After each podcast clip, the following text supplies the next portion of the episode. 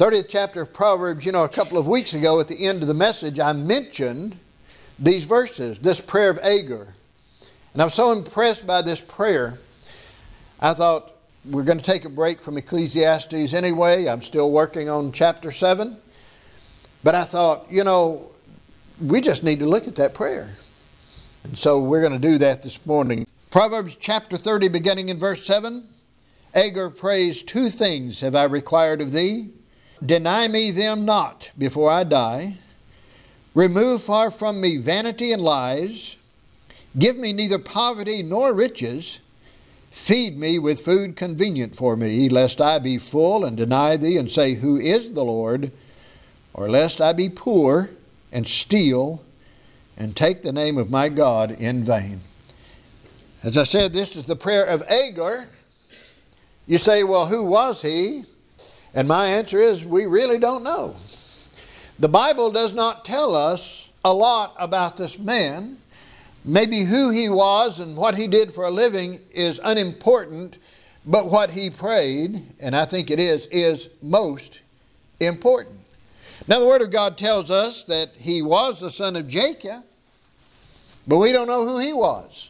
We're not told a lot about him in the scripture, but I'm going to make an assumption about this man because of his son and the way his son prayed. This man must have been a godly man. Amen. He must have taught his family and his children how to pray and have this relationship with God.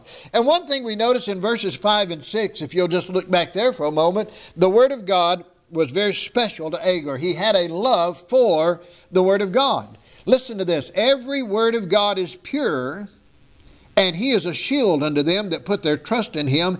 Add thou not unto his words, lest he reprove thee, and thou be found a liar. Agur said, The word of God is pure. You can't add to it, you can't take from it. Not we told that in the book of Revelation at the end of that book. But he said, You don't add to it, you don't take from it. It is the word of God. And if you try to add to it, you're going to be found out to be lying. A lot of people need to hear that today. Verses 7 through 9, we see that he had a relationship with God because he talks about two things that he's required of God. We're going to explain that in just a moment. And then he expresses his prayer. But he has this relationship with God to where he can go to God in prayer and make requests of God. And then he was a man of integrity. You look at verse 8 Remove far from me vanity and lies. He didn't want anything, if I understand these verses, he didn't want anything to ruin his testimony. He was a child of God, he had a relationship with God, and he wanted to live a pure life as a child of God. He wanted to live a life that glorified God. And so in this prayer, he prays out of a desire in verses 7 through 9 that he may keep God and money in their proper places in his life. And folks, we ought to do the same thing. Amen. Now, there's four simple thoughts to this prayer. And the first one is this. And in this prayer, he gives us an example of the kind of prayer, how, how we should pray, how we could pray, the kind of prayer that has power with God.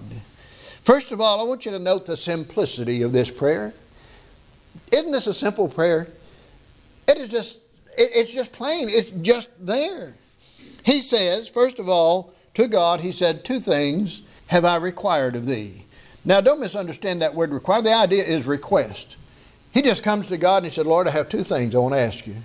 I have two requests. I beg two favors from you. And see, what he knew was that everything that we have, all of the blessings that we have, come from God. Amen. James chapter 1 verse 17 James says every good gift and every perfect gift comes down from the father of lights. And so he says that God gives us what we have. Whatever you have today. I get amazed at people who say it's my house, it's my car, it's my money. No, it's God's. He's just letting you use it for a while. Amen. Everything that we have comes from God. But notice also he only asks two things not a whole list. You know, sometimes I think if we're not careful, we'll come to God like a child sitting on Santa's lap with an arm list of things that we want. Lord, give me this. Lord, give me this. Lord, do this for me. Lord, help me with this. Lord, and we just keep on piling things on that we want from God. I think sometimes that happens because, and I may be judging by myself, but I, sometimes it's possible that it happens because we delay in praying and we don't pray maybe as often as we ought to. You know what the psalmist said in Psalm 55? He said, Morning and evening and at noon will I pray and cry aloud. The psalmist said at least three times a day. The Word of God says in 1 Thessalonians chapter 5 that we're to pray without ceasing. We're to be in this constant attitude and approach to God in prayer as we go about our daily life. So he's prayed and he's just going to ask God for two things. And he said, This is all I want. This is all I'm asking right now. But also, it's a short prayer. I mean, this is just a few verses right here. Now, you get over the New Testament, and some of Paul's prayers are quite lengthy. But here he has a very short, very simple prayer in these verses that we read here in the 30th chapter of the book of Proverbs. You know, one time, in fact, let's just turn over to the book of Matthew for just a moment. Matthew, and Jesus was talking about it in the Sermon on the Mount, Matthew chapter 6, beginning with verse 5, and look at what Jesus said there. When thou prayest, thou shalt not be as the hypocrites are, for they love to pray standing in the synagogues and in the corners of the streets, that they may be seen of men. Verily I say unto you, they have their reward. But thou, when thou prayest, enter into thy closet, and when thou hast shut thy door, pray to thy Father which is in secret, and thy Father which seeth in secret shall reward thee openly. Verse 7 But when you pray, use not vain repetitions as the heathen do, for they think that they shall be heard for their much speaking. He said, The hypocrites think, if I'll pray a long prayer, God will hear that. May not hear a short prayer. You know, one of the shortest prayers I can think of in the Word of God was prayed by a thief hanging on a cross. Lord, remember me when thou comest into thy kingdom. Just one sentence. And what did Jesus say? This day thou shalt be with me in paradise. One simple sentence, one simple prayer, and he prayed that way, and God answered him, or the Lord answered him, and guaranteed him that he'd be in paradise. That man was saved. But the Lord also warns us against using prayer, and He does right here in this fifth chapter of Matthew, but also in the 18th chapter of Luke, warns us against using prayer to elevate ourselves in the sight of others. That 18th chapter of Luke, he gives the account. It's not just a parable, it's not just a story. I believe it really happened. The account of the Pharisee and the publican. And you remember what happens there in the 18th chapter of Luke. Two men, he said, went up to pray. One's a Pharisee, one's a publican. And listen to what he says in verse 11. He said, The Pharisee stood and prayed thus with himself. This man thinks he's talking to God. He's talking to himself. He's not talking to, he's talking to everybody around him. He's bragging on himself to himself, but he thinks, and Jesus said he's not talking to God. He's praying within himself. And look at what he said. This is a prayer of arrogance.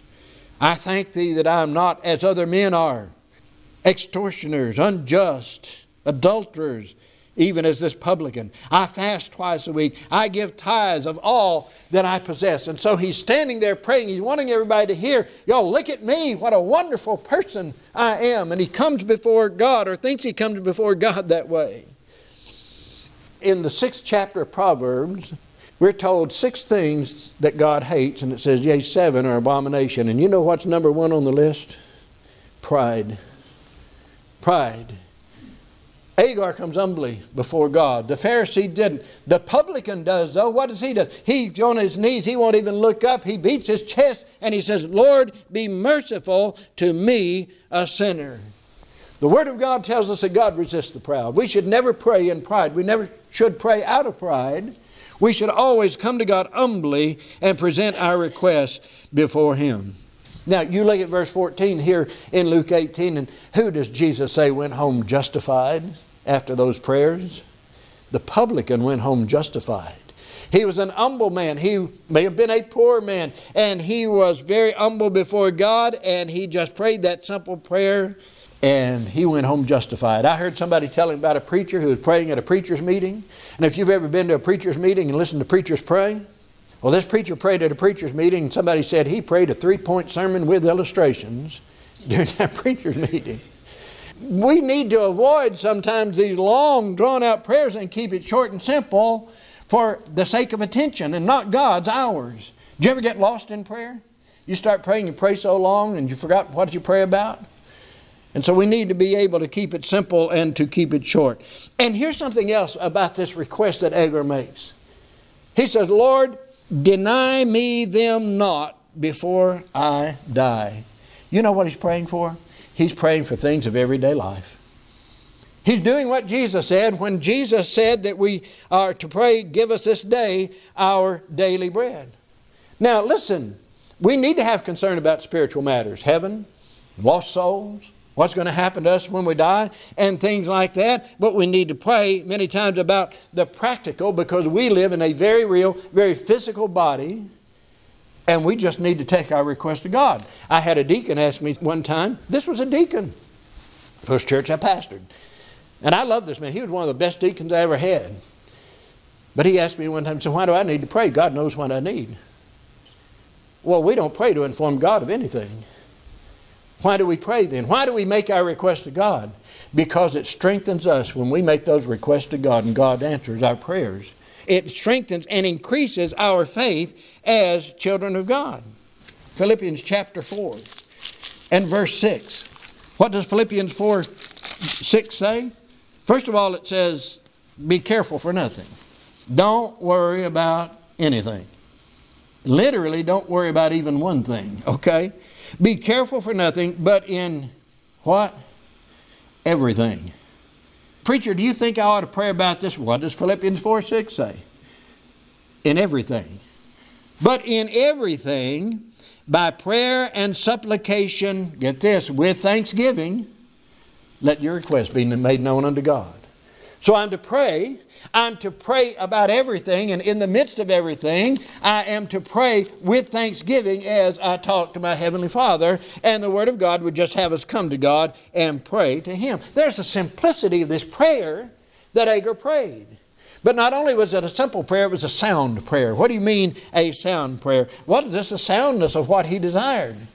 See, what we need is to be truthful with God, and we need to be truthful with ourselves, and we need to be truthful with other people, not just in our lives, but in our prayers. Amen. And he's being truthful to God and with God in his prayer. What does he pray? Remove far from me vanity and lies. Remove far from me vanity and keep my ears from hearing lies, Lord. But he says something else keep my lips from speaking lies. See, we need to be careful. I don't know that anybody wants to hear lies, but sometimes they'll slip out of our mouth if we're not careful. Now, I want to just jump ahead for a second. We're going to come right back. But verse 8, if you look at verse 8, what he's praying for in verse 8 is a certain amount of moderation, okay? Because he, he says there, don't give me poverty or riches and so forth. So he's praying for some moderation. But when he's talking about vanity and lies, there's no moderation in that. He doesn't say, Lord, keep me mostly honest. He doesn't say, Lord, keep me mostly truthful. He said, Lord, I don't want any lies coming into my ears and I don't want any lies coming out of my mouth. Keep vanity and lies, dishonesty far from me. I don't want to be around it. I don't want to be a party to it. Folks, truth matters today. Amen. Truth matters today. People today don't know what to believe in the media, do they? I mean, you watch it on TV, you listen to it on the radio, and well, they said that, but did it really happen? Does it really happen that way? Does it really mean what they're saying? And so then they have to hire people to tell you what somebody said after they said it. People don't know what to believe. And people don't know who to believe today. There's a whole lot of things I could mention, but you know, just because somebody, even somebody high up in government, or even some preacher says it, doesn't necessarily mean that it's so. And so we really don't know who to believe. But I'll tell you what, people in this world today ought to be able to believe God's people and God's preachers.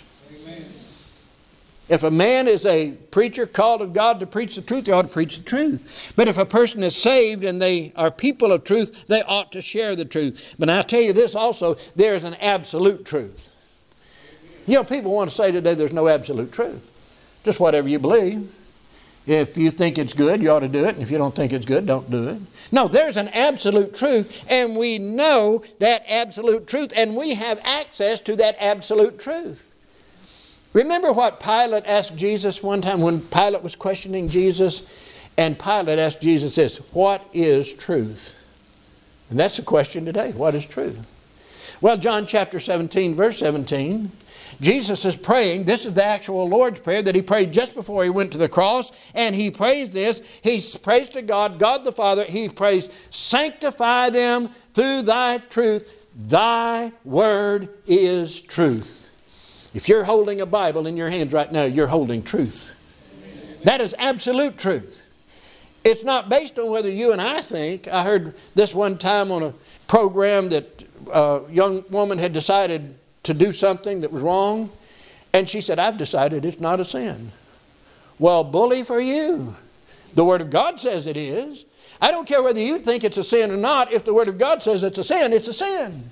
God's Word is truth. God's Word is absolute truth. The Scripture says we who are saved have the mind of Christ. And we ought to be people of truth, standing for the truth, loving the truth. We don't have to pretend we don't know who and what to believe, folks. We do.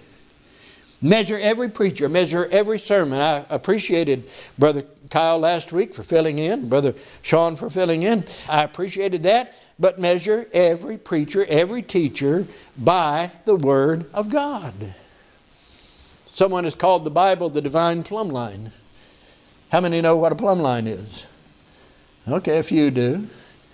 You want to make sure something's square, something's straight, you hold a plumb line beside it. You measure its straightness by the plumb line. And the Bible is the divine plumb line. It measure every experience, measure every preacher, measure every sermon, every devotional, everything that you read by the Word of God. You know what we're doing when we're praying for God to keep us far from vanity and lies? We're praying, first of all, for discernment in what we hear. Discernment in what we. I've already mentioned this, but not every news source is trustworthy, is it? Amen. There's some I just won't watch because I know I'm not going to get fed the full story, all right? So, not every news source is trustworthy. Not every religious broadcast is true to the Word of God between COVID and Facebook, there's a whole lot of religion out there that you can tap into. But not all of it is true to God's Word. I said just a moment ago, but I'll say it again not every preacher delivers the truth. So you know what I'm going to say next. You've got to know the Word of God, okay? You've got to know it. So when he says something, some preacher says something, it violates the Word of God, it's foreign to the Word of God, you can say, aha, I know not to listen to that. And let me give you one other. Just because it's on Facebook or the internet does not make it true. we need to understand that. So we want discernment in what we hear, but we also need discipline in what we share. Be careful what we share. I was watching another church and their Sunday morning service, and the children were singing, and they were singing, Oh, be careful, little eyes, what you see. Oh, be careful, little ears, what you hear. Oh, be careful, little mouth, what you say. My wife was teaching some children that one time, and she went a step farther. She said to be careful, little nose, what you, you know. She just got carried away in eyes, ears, and all of that. But be careful what you see, be careful what you hear, be careful what you speak, discipline in what we share. It dishonors our Lord to pass along something that we know is false. We know it is foreign to the Word of God, we know it is a lie, whether it deals with the Scriptures or just dealing with a person or an incident and we pass it along, folks, it affects and damages our testimony. It damages our reliability as people of God to pass along something we know is not true. We need to be truthful.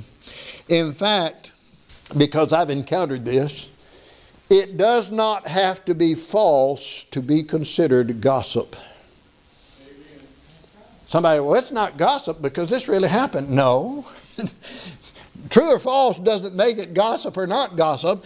Even if it's true, it could be gossip. And 1 Peter 4.15 says, But let none of you suffer as a murderer, or as a thief, or as an evildoer, and as a busybody in other men's matters. By the way, be careful.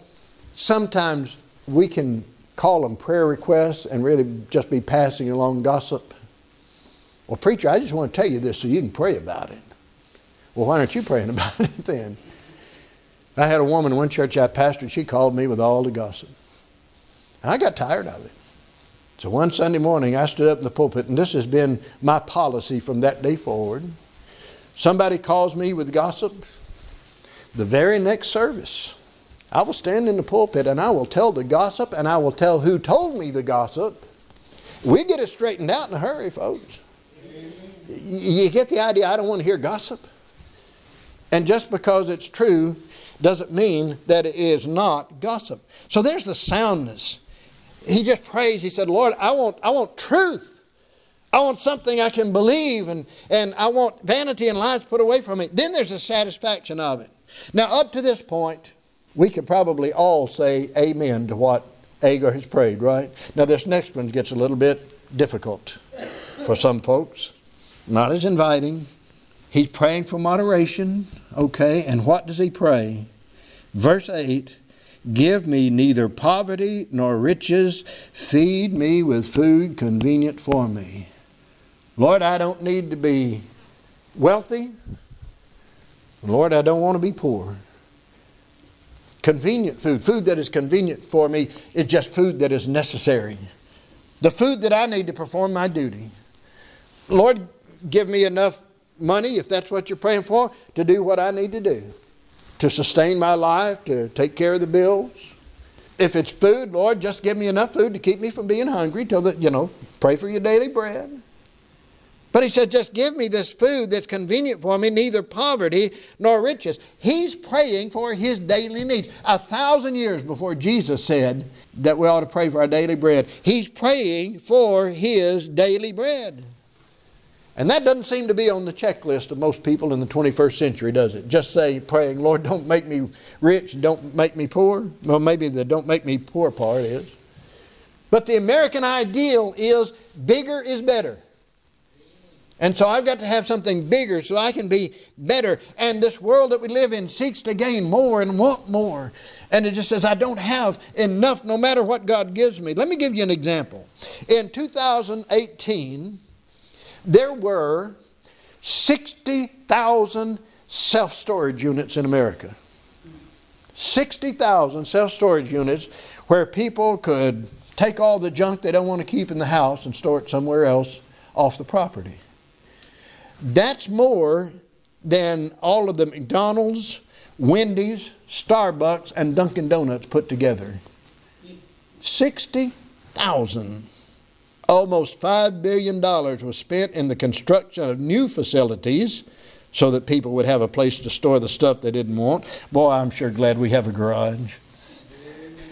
Anybody who helped us move several years ago knows I'm glad I have a garage. I don't have to pay for it. I paid for a storage unit for a few years, so now it's in the garage. And we can walk by and pretend it's not there. But all the stuff that we don't want and all of this stuff that we don't use. But that $5 billion that was spent is a 27% increase compared to 2017. It is a 10 year increase of 344% and a 20 year increase of 444%. We have clothes we don't wear, we have things we don't use, things we don't need, but we're going to hang on to them because bigger is better. You have more, it's better. And experts predict that construction will continue to increase. You go down this way, well, I'm sorry, go down this way starting home, look to your left at the stoplight. You know what they're building? Storage units, okay? It's increasing because we just want to hang on to what we have. Well, this prayer of Agur is just, Lord, give me what I need. Don't always give me what I want he's just, one preacher said he's praying for the grace to live in what he calls the sweet spot. And isn't that a great place to just, well, what are you talking about? The sweet spot, the perfect mixture of getting what you need, needing what you get, and being satisfied with it. That's the sweet spot. He sums it up with the idea of this Give me only my daily bread, no more, no less. And I'm going to tell you that you know what that does? That puts you on an entirely deeper level of trust and faith in God. God, give me my needs. God, take care of me today. That's, that's all I'm concerned with is taking care of me today. What did Jesus say about worry and things like that? He said in Matthew chapter 6, verse 34, Take therefore no thought for the morrow, for the morrow shall take thought for the things of itself. Sufficient unto the day is the evil thereof. Don't worry about tomorrow. It'll get here, and it'll get here with things to worry about. So don't borrow from tomorrow and add to the load today. And so there is the satisfaction of his prayer. He just said, Lord, I'm going to be satisfied with what you give me. And you know what I need. And finally, there's the sincerity of it. Because you look at what he says there. Now, again, we're supposed to be honest with God in prayer. And he says, Feed me with food convenient for me. Why?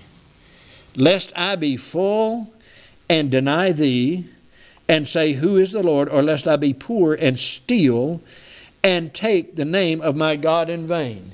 Here's why I call it the sincerity, the honesty of it. Agur knew his weaknesses.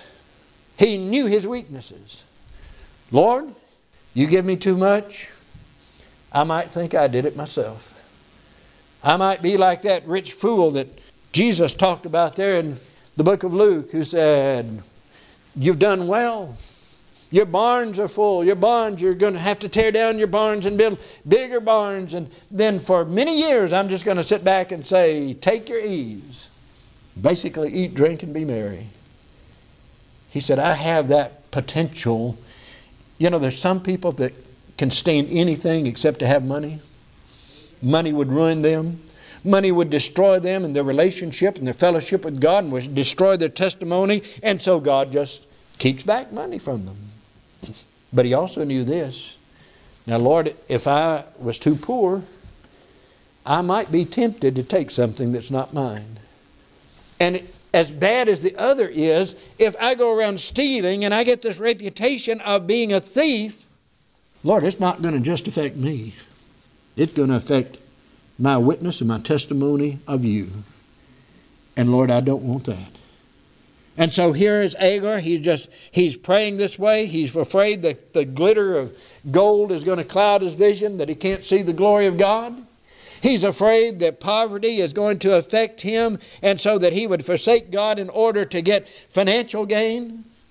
Now, the poverty part probably makes sense to us, doesn't it? Most of us would pray not to be poor, right? But we, you know, we wouldn't pray, Lord, don't give me money. we, we're going to pray for financial blessings. But listen, riches can turn people from God. Amen. I've been pastoring long enough. I've seen this happen. Some people get a better job, a new job, get more money, and so they'll go out and buy a new camper, buy a new boat, buy an RV, something like that and you rarely ever see them at church again. Amen. What happened? They got their eyes off God and they got their eyes on things. Agur didn't want to discard the valuable things of life that don't last. He wanted to hang on to the valuable things, and that's the things of God. Now, I'm going to say this. Just looking around, I don't see anybody that fits the biblical definition of being in poverty today. Because you know what the biblical definition of poverty is? Not having food and not having clothing. 1 Timothy chapter 6 verse 8, having food and clothing, let us therefore be content, or therewith be content. So I don't think there's anybody here that doesn't have clothing and doesn't have food this morning. So we are not poverty bound. But that's one thing Agur didn't want. He didn't want to destroy his witness of God. He had such great love for God. He didn't want to forget God, and he didn't want to dishonor God. You know, we ought to have that kind of love for our Heavenly Father. Life's more than money. God's glory is the greatest concern of the life of a child of God, at least it ought to be. We're reminded over and over again in the Word of God about the glory of God and how that we're to live to God's glory. Let me give you three verses quickly. Psalm 96, verse 8 Give unto the Lord the glory due unto his name. I always like to ask how much glory is due to the name of God. And the answer is, the only answer is all glory. And so I ask, what's all mean? Okay? Every bit. Give God the glory that he deserves. Matthew chapter 5 verse 16, let your light so shine before men that they may see your good works and glorify your Father which is in heaven. Live to the glory of God. And then my favorite of all time ephesians 3.21 unto him unto god be glory in the church by christ jesus throughout all ages world without end folks god's to get glory from this church so here's what Agur's praying Lord, keep me dependent on you. Just keep me dependent upon you. Cause me to live where I have to trust in you. Cause me to rightfully live and realize that I cannot rightfully live without you. And I'm going to tell you what, it takes some courage to pray that way. It takes some courage and some faith in God to pray, Lord, only give me what I need to live for you. Well, I can assure you that living in total dependence upon God every day is going to do something for you. First thing it's going to do, it's going to keep you in close contact with God. If you just live day to day and totally dependent upon God, you're going to stay in close contact with Him. He is your life source. He is the one who's providing for you. You're going to stay close to Him. But it will keep your prayer life consistent I mean, if you're depending on God, praying every day for God to take care of you for that day, are you going to skip a day? Are you going to forget a day? No, you keep your prayer life consistent and it will keep your prayer life passionate because you're depending upon God. We're going to wrap things up. The main thing that Agur's prayer reveals about him is that he considered his relationship with God to be the most important thing in his life.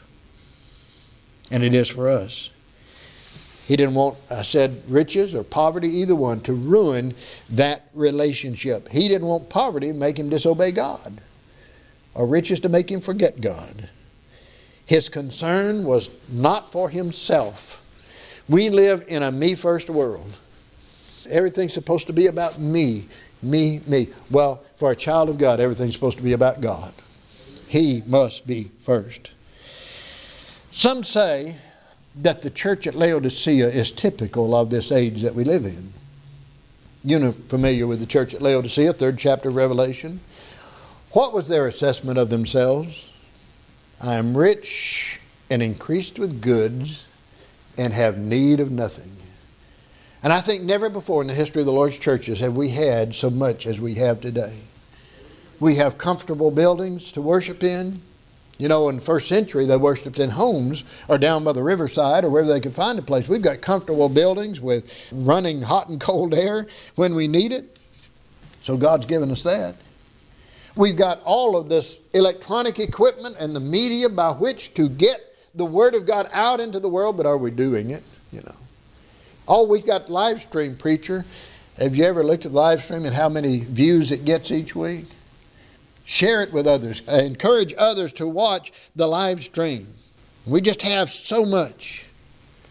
The church at Laodicea had so much. We're rich and increased with goods and have need of nothing. But how did the Lord view them? They're wretched and poor and miserable and naked and blind. See, sometimes our view differs from the Lord's view. I've said before, I'm afraid in our day that our affluence as the Lord's churches has affected our influence as the Lord's churches. And so we're just comfortable sitting and, and just enjoying a worship service. The 20th verse of that third chapter of Revelation, I always like to point this out. 20th verse of that third chapter of Revelation, Jesus says, I stand at the door and knock. Think about that. Maybe you've seen the painting of Jesus standing outside a door, knocking on the door. If you look closely, there is no handle on the outside of that door. It has to be opened from the inside. And here's Jesus outside of his church knocking, asking entrance into his church. And, folks, that's where we are today. I stand at the door and knock, he says. The only way and I'm going to close with this thought. The only way to escape this world and its influence is to give ourselves, first of all, over completely to God and that He give Him, God, full reign in our lives. Folks, that's what Agur prayed for. He didn't pray, Lord, make me. I mean, these days I'd be happy to be a thousandaire, you know. He didn't say, Lord, make me a millionaire. He didn't say, Lord, I want to live a, a life where I just live from not having enough while I learn to abase myself. He said, Lord, just, just give me what you know that I need day in and day out. And that will be sufficient because your glory above anything and everything else is supreme. Now, I'm going to give you an opinion. You can agree or disagree, but I think what has happened to the Lord's churches today is that we want to be respected by the world. If you will read the history of the Lord's churches, folks, we have never been respected by the world. We have never had the world say, hey, y'all got something we want. You know, let us come. No. The world says, well, you narrow minded, ignorant people. So we've never been respected by the world. But I think so many of the Lord's churches today, they want this respect of the world. And so we soften the truth, we soften the Word of God, we back off of it, we get a few more in, and I would love to see a few more in, but I'll guarantee you this, and pardon my grammar, but we ain't going to sacrifice the truth to do it. Amen. We're going to preach the Word of God.